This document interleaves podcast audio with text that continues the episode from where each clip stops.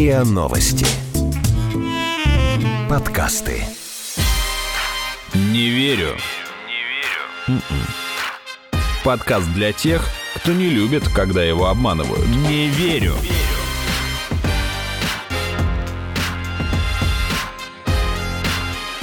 Не верю.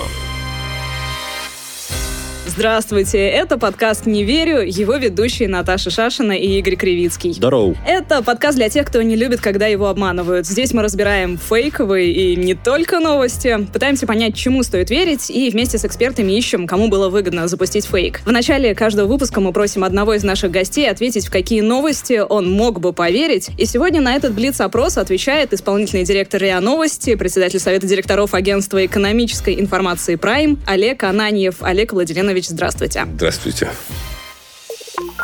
Не будем терять ни минуты. Поехали. В падении рубля виноваты Саудовская Аравия и США, которые хотят надавить на российскую экономику. Вы верите в эту новость или нет? И да, и нет. Да. Виноват, конечно, коронавирус. Одним словом, да, если вспомнить, с чего это все начиналось, все начиналось с закрытия страны под названием Китай на карантин. Для профилактики коронавируса нужно есть чеснок, много чеснока. Я ем. И вы не болеете коронавирусом, значит, Нет. вы верите в то, Нет, что это нет, работает. Даже вот прибыв уже почти три недели назад из Италии, да, не заболел. Так, так, так, так, так. Ну, ждать Да. надо. Три Вы- недели прошло уже, все, уже можете расслабиться. Я бы не пришел. В Азербайджане из-за вируса закрыли школы. И полиция стала штрафовать учителей, которые занимаются репетиторством на дому. Это вопрос? Верите Вопрос, или нет? верите вы или Может нет? ли быть такое? Верю, что закрыли, но не верю, что стали штрафовать. Актер Арнольд Шварценеггер, известный по роли, например, Терминатора, подал в суд на российского производителя роботов Промобот, поскольку они использовали его образ и голос. Не верю. Хотя читал эту новость. Мгм. Что из этого правда, а что нет, мы подведем итоги уже в конце выпуска. А сейчас сразу к теме, которая волнует всех, и меня тоже больше всего, это деньги. Конечно, тебя больше всего волнуют деньги, как обычно. Да. Олег Владиленович, вот главное поле для спекуляций сейчас, собственно, что спровоцировало этот исторический обвал рынков и сильный обвал нефти и рубля. Я слышала такую версию, и очень много слышу мнений на этот счет, что это все следствие действий России, которая хочет, чтобы низкие цены на нефть убили сланцевые проекты в США, и якобы главную роль во всем этом сыграл глава Роснефти Игорь Сечин, который не хотел сокращать добычу в рамках сделки с ОПЕК. По крайней мере, на такую версию намекало агентство Bloomberg. Это все правда или это спекуляция? Это часть правды, скажем так. Да? Давайте немножко откатимся назад с чего, и поймем, с чего все начиналось. Тогда можно было понять логику действий, не знаю, конкретно ли господина Сечина, или, так сказать, вообще действий Российской Федерации. Итак, государство Китай, да, которое первое столкнулось с нашим чудесным заболеванием под названием коронавирус, закрыло на карантин целые области страны. После этого последовала остановка большой части промышленности Китая. Как мы все знаем, Китай крупнейший потребитель углеводородов, соответственно, крупнейший покупатель нефти на мировом рынке. Вот что спровоцировало прежде всего первую волну падения цены на нефть. То есть нет спроса, Да, соответственно, нет спроса, предложение остается на достаточно высоком уровне. Что происходит дальше? Цены на нефть продолжают падать. Да? В рамках действующего уже третий год соглашения ОПЕК+, эта группа товарищей, вернее, группа государств собирается и пытается принять решение, что же делать дальше. До этого они делали что? Они сокращали добычу. И сокращали предложение этой нефти на мировой рынок. Соответственно, цена оставалась более-менее стабильной у нас где-то с 2018 года. Теперь что? Сокращение, очевидное сокращение спроса со стороны Китая. Цены начинают падать.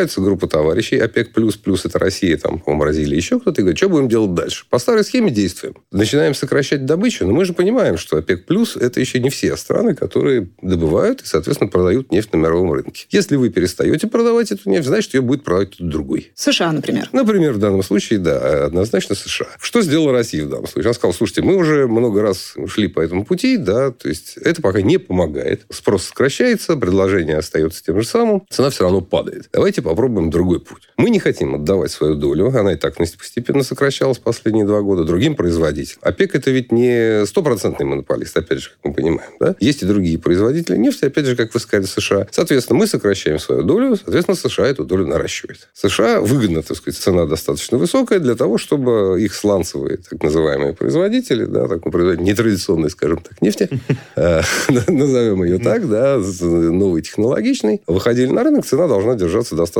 высоко, потому что рентабельность у них на достаточно, так сказать, низком уровне. Ну, то есть там 50-60 долларов должна быть цена, чтобы сланцевые месторождения были угу. рентабельными. Чтобы эту нефть можно было продавать и увеличивать, так сказать, предложение ее на рынке. Соответственно, что в данном случае, как мы понимаем позицию Российской Федерации, она говорит, хватит, мы не хотим больше сокращения своей доли. Поэтому мы готовы, так сказать, отказаться от сделки ОПЕК+, да, и, соответственно, но при этом давайте останемся в тех же рамках, в тех же договоренностях, там 10 миллионов по баррелей в день, оставим это на том же прежнем уровне, как это и было. Решили расстаться друзьями. Ну да, на что наши заклятые товарищи по ОПЕК плюс Саудовская Аравия сказали, ха-ха, вы так? Нет, тогда мы будем тоже наращивать добычу. Собственно, спровоцировало последнюю волну, так сказать, падения цены на нефть, провоцировало именно решение Саудовской Аравии увеличить добычу нефти, увеличить ее предложение на, на мировом рынке. То есть мы будем бороться, сказали саудиты, так, как мы умеем. Ах, вы так, вот, а мы вам так. Ну вот, собственно говоря, с чего все и начиналось. Обвинять можно кого угодно. Можно обвинять коронавирус угу. Во всей этой цепочке. Можно обвинять Китай, можно обвинять, так сказать, Саудовскую Аравию, можно обвинять Россию, можно обвинять сланцев, сланцевиков, кого угодно. Выбирайте, что называется, кто вам больше не нравится. Ну, тут мы подошли как раз ко второй конспирологической такой немного версии Которая, о том, как что... оказалось, видимо, и не конспирологическая вовсе. Ну, кто знает, может быть, отчасти конспирологическая, что, собственно, все это, то, что уже стало предпринимать Саудовская Аравия, это их совместный план ну, все США. остальные тоже сказали, раз, раз вы так, значит, мы добываем сколько можем и продаем сколько можем по такой цене, уж какая сложится, извините. Просто напоминает ситуацию 1985 года, когда Саудовская Аравия целенаправленно как бы обрушила цены на нефть, чтобы ослабить СССР. И вот типа ну, есть... считается так. Считается есть так, такое да. мнение. Кстати, да. могу сказать, что цена на нефть сейчас примерно с учетом, там, сказать, инфляции, инфляции доллара mm-hmm. где-то на уровне там середины 80-х mm-hmm. годов. И есть версия, что падение цен на нефть это не просто следствие того, что Саудовская Аравия стала наращивать добычу, а изначальная цель Саудовской Аравии, которая нарастила добычу специально, чтобы обрушить цены для того, чтобы насолить России. То есть есть вот такая теория. Ну, это немножко странная теория, так сказать, рубить заодно и себя, это зачем? Да? То есть Саудовская Аравия хочет отхватить долю на рынке. Да? Ну, и, конечно, не их цель снижение цены на нефть. Да? Их цель остаться крупнейшим игроком на нефтяном, на мировом нефтяном рынке. Просто потом, да, если вы теряете свою долю, вернуть ее назад гораздо сложнее. Даже если цены пойдут вверх, это уже как бы вы теряете своего покупателя. От некоторых знакомых я сейчас слышу паническое «А, доллар опять дойдет до 100 рублей, как несколько лет назад были такие Он же тогда возгласы. не доходил тогда, до счастья. Нет, а я имел в виду, я имею в виду именно вот панические возгласы как раз. Может ли это сейчас случиться? Ну, безусловно, когда-нибудь доллар дойдет до 100 рублей, да? Вопрос перспективы. Но вот насколько она далека, эта перспектива? А, я не вижу ее пока, так сказать, в обозримую. Я помню, эти слухи появились, даже если 14 год, еще, даже если я еще помню кризисы более ранние. Вот первый раз появились такие крики, по-моему, в восьмом году. Я просто помню, что в 2014 году я услышала слова какого-то достаточно известного аналитика о том, что евро дойдет до 100 рублей. Тогда еще было, что некоторые обменники стали уже покупать себе табло с тремя цифрами перед запятой. В общем, такая была паника, и я на этом пошла и купила довольно-таки много евро. Было потом очень обидно.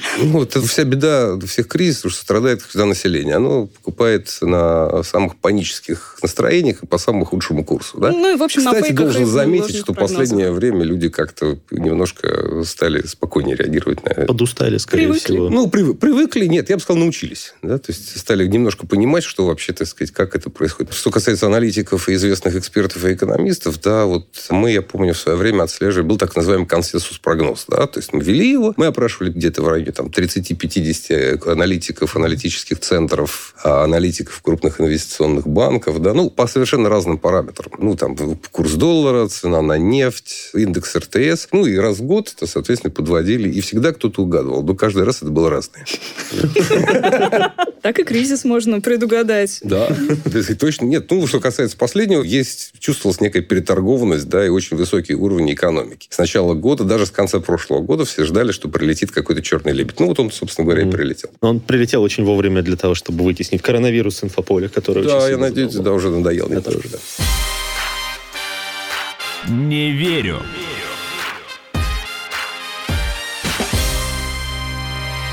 Ваш любимый, наш регулярный вестник коронавируса. Пам-пам. А теперь из Азербайджана. Да, но как бы легче не стало. В Азербайджане, где из-за коронавируса закрыты все школы, в родительских чатах стали распространяться голосовые сообщения, которые касаются репетиторов. О том, что полиция выслеживает детей, которые идут заниматься к учителю на дом. Тут надо вставить музыку из «Психо». Почему это сообщение многих напугало и есть ли вообще догадки, зачем оно было запущено, мне рассказала корреспондент «Спутник Азербайджан» Александра Зуева. Нам рассказала. Мне. Ну ладно в родительских чатах, в основном, ну, которые используют родители для школьников, для общения насчет уроков и прочее, стали выбрасывать э, аудиосообщения, где некие люди разными голосами рассказывали о том, что якобы полиция останавливает школьников на улице, интересуется, куда они идут, и когда выясняют, что они идут к репетиторам, соответственно, они прослеживают путь и потом приходят к этим репетиторам и штрафуют их на 2800 манатов. А это много? Это, это 1700 долларов. Ого! Да, вот такой слух был. Родители, конечно, очень перепугались, они старались там сопровождать своих детей до репетиторов, чтобы этого не происходило, но по возможности. А потом этим вопросом занялось Министерство внутренних дел, и они провели внутреннее расследование, и они узнали, что это на самом деле просто очередная вот, ну, как бы фейк очередной, как это происходит с коронавирусом, даже вот у нас тоже есть такие сообщения по коронавирусу. То есть ничего подобного нет. Но, тем не менее, народ очень сильно переполошился из-за этого. В обществе это как-то, может быть, обсуждается, типа, вообще зачем это было было вброшено? Ну, это, скорее всего, в большей степени направлено на вот э, вызвать панику в обществе, настроить против полиции. А сейчас же у нас и школы, и все находится на карантине, и это все к этому сводится. Я аж воздухом подавился на этой цифре. 1700 долларов? Да, но вообще, знаешь, как-то странно звучит. Полиция останавливает учеников, которые идут к репетиторам. То есть вот, полиция видит мальчика-школьника, да? Ты кому идешь? Угу. К репетитору? Ага, и тут начинается выслеживание. Несанкционированное образование.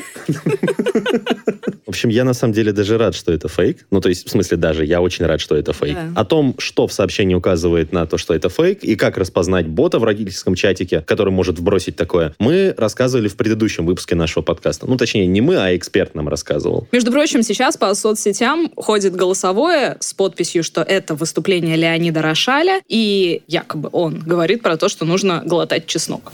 Самое надежное средство от коронавируса – это чеснок. Каждое утро, поднявшись, пока ничего не проглотил, не попил, не поел, берете зубок чеснока, хороший зубок, если что, два зубочка. Мелко крошите его и глотаете, припивая водой, как таблетки. Ни в коем случае не жевать начало звучало как какой-то рецепт, понимаешь? Берем зубочек чеснока, может, два зубочка, мелко крошим. На самом деле это проверяется буквально в два счета, рошаль это или не рошаль, потому что... Во-первых, сам рошаль — это проверка, нужно с ну этого ну, да. начать. Но это скорее во-вторых, на самом деле, потому что сначала, до того, как он что-то сказал, можно было просто проверить, он это или не он, вбив в поисковике фразу «самое надежное средство от коронавируса чеснок», который надо глотать на голодный желудок, и обнаружить, что ровно такая же рассылка недавно ходила, например, в Казахстане. Правда, там она была от имени их бывшего министра здравоохранения. Произнеси это за меня, пожалуйста. Сылык Доскалиев. Большое спасибо. Рассылка стала очень популярной, настолько, что опровергать фейк пришлось не только самому Доскалиеву, но и их действующему главе казахского Минздрава. Между прочим, Всемирная организация здравоохранения одобряет чеснок как здоровую пищу, которая имеет некоторые антимикробные свойства. Но это правда, что нет никаких свидетельств о том, что он защищает от нового коронавируса. Ну, потому что чеснок вообще антибактериальный, плюс укрепление иммунной системы. Как бы к вирусу он не имеет никакого Но отношения. если его глотать, особенно в огромных количествах, то могут быть неожиданные проблемы. Ну, например, издание, издание The South China Morning Post, например, сообщило о женщине, которая попала в больницу с воспалением горла после того, как съела полтора килограмма чеснока. Это как я после ложечки бабушкиной аджики. А вот в Иране, и тут уж совсем грустно, семь человек умерли, выпив метиловый спирт Ой. для защиты от коронавируса. О том, что так надо делать, они прочитали «Угадай где». В соцсетях? Ну да. Тоже ватсапная рассылка? Да, да, да. И поэтому, в общем, неудивительно, что фейки из мессенджеров э, расследуют серьезно. Например, публикациями про Леночку и 20 тысяч заболевших. Мы их обсуждали в прошлом выпуске. Занялся Следственный комитет Москвы. И проверку ведут там сразу по двум статьям УК. Это сокрытие или искажение информации об обстоятельствах создающих опасность для жизни и здоровья людей, это максимальное наказание два года лишения свободы, и э, статья «Клевета», ну, это обычно крупный штраф в районе миллиона. Ох. Не верю.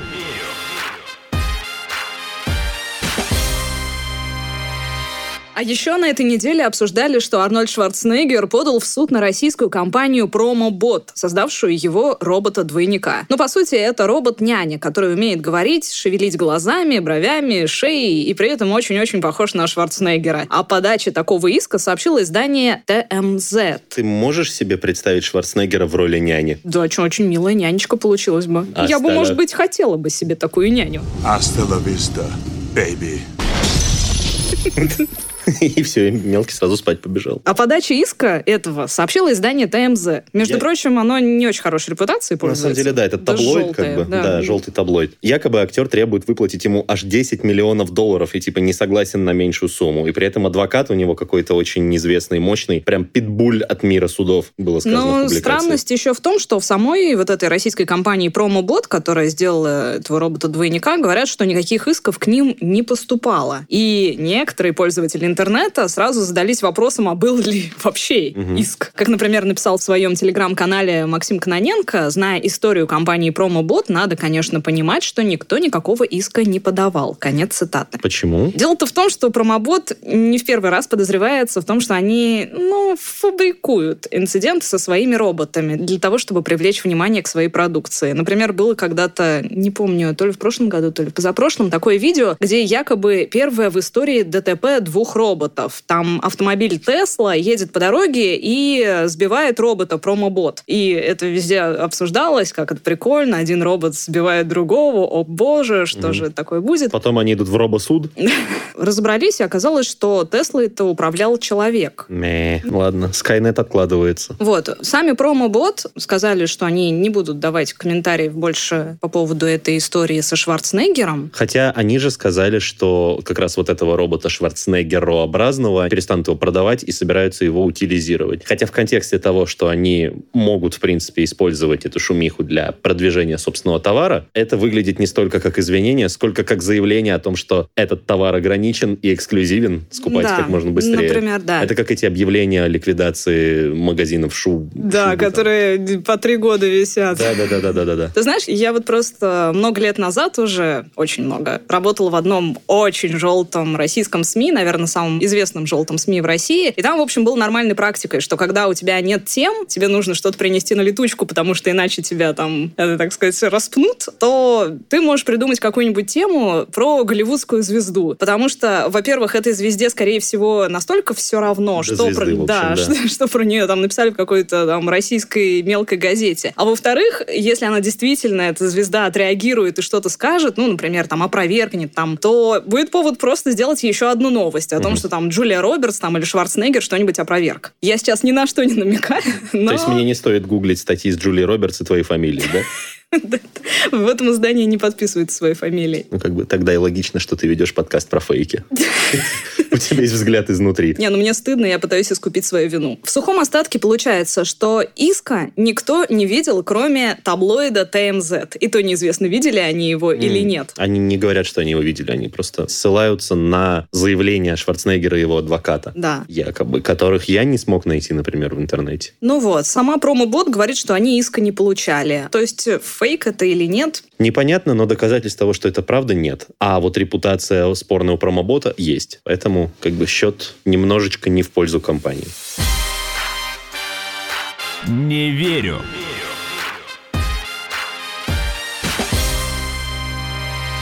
И перед тем, как перейти к итогам Блица, расскажем, где нас еще попытались обмануть. В Тбилиси, например, в соцсетях появились слухи о том, что ночью вертолеты в рамках борьбы с вирусом якобы будут распылять над городом некое вещество для обеззараживания, ну, какой-то антисептик, видимо, сыпать. Но в мэрии города сказали, что, конечно, ничего подобного вообще-то не планировали. Ничего подобного просто не существует, потому что я, по крайней мере, не знаю антисептических веществ, которые убивают вирусы. Я знаю противобактериальные какие-то Мгм. антисептики, которые можно распылить или что-то в этом духе. Но вот против вирусов никогда не слышал. Ну, иногда-то фейки начинаются с шутки. Я, например, видела пост в Фейсбуке, где одна пользовательница написала, что курение снижает риск заболевания коронавирусом, стройнит, развлекает и успокаивает нервы. Ну, три из четырех — это правда, по моему Ну, опыту. кстати, судя по комментариям, кто-то не распознал сарказм и принял это за чистую монету. Вот, а кто-то стал писать, ну нет, я, читал, что курение на самом деле не помогает. М,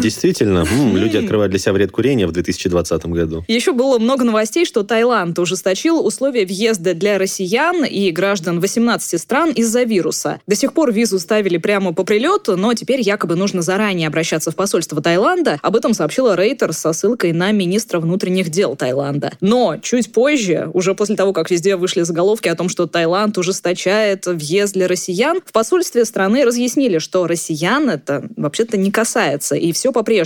Потому что у нас с Таиландом с 2007 года действует безвизовый режим, и его вообще-то никто не отменял. И держателям российских паспортов разрешается въезд в страну и нахождение там в течение 30 дней без визы. Так говорится на сайте посольства. Так что можно ехать. В принципе, фейки это же иногда не просто вбросы в СМИ, это могут быть вообще ложные сообщения о чем-то. Например, о ложном минировании, как было в эту среду, когда неизвестные сообщили о взрывчатке на борту самолета, который летел из Иркутска в Москву. На борту были 155 человек. Ну, как бы были, потому что они прилетели и спокойно высадились, ничего не произошло, никто не пострадал, у всех все хорошо, потому что сообщение было ложным, никакой взрывчатки там не обнаружилось. Бывает, что фейки рождаются, и, например, так. Вот многие питерские СМИ на днях написали, что в одном из районов заметили львицу на поводке. Видео, как мужчина выгуливает подозрительного питомца, выложила в Инстаграм фотограф Анастасия Борисова. Ну а потом она, как выяснилось, с интересом наблюдала, как ее видео разносится по сайтам, новостным лентам, и написала, что ждет, когда позвонит Малахов. И, судя по смеющимся смайликам, девушка знала, что на видео на самом-то деле не львица, и она намеренно, в общем, об этом написала, чтобы просто хайпануть и собрать побольше лайков. Там, если посмотреть это видео, то можно обратить внимание на то, что у животного слишком короткий хвост, да и двигается оно, в принципе, не покошачье. В итоге, короче, стало понятно, что это не львица, а собака породы алабай. Да, и в конце мы хотели бы подвести итоги Блица. Напомню, с нами его проходил председатель Совета директоров Агентства экономической информации «Прайм» Олег Ананьев.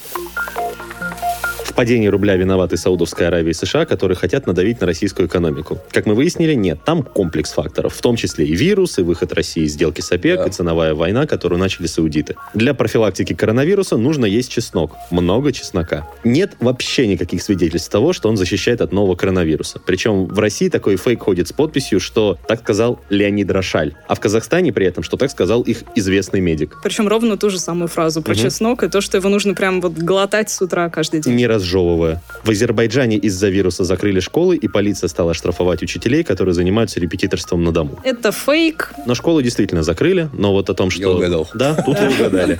Арнольд Шварценеггер, который сыграл Терминатора, подал в суд на российского производителя роботов Промобот, поскольку они использовали его образ и голос. Не факт, потому что в компании признают, что иска не получали. И при этом Промобот не в первый раз подозревается в фабрикации инцидентов со своими роботами. Ну, чтобы привлечь к ним внимание и продать. Ну все, спасибо вам Спасибо большое. вам. Спасибо. спасибо, Олег Владимирович. Спасибо. Это был подкаст «Не верю», его ведущие Наташа Шашина и Игорь Кривицкий. Подписывайтесь на наш подкаст на сайте ria.ru в приложениях подкаст с Web Store и CastBox. Заходите, смотрите в Инстаграм ria, нижнее подчеркивание, подкаст. И присылайте свои вопросы на подкаст собака Пока. Пока-пока.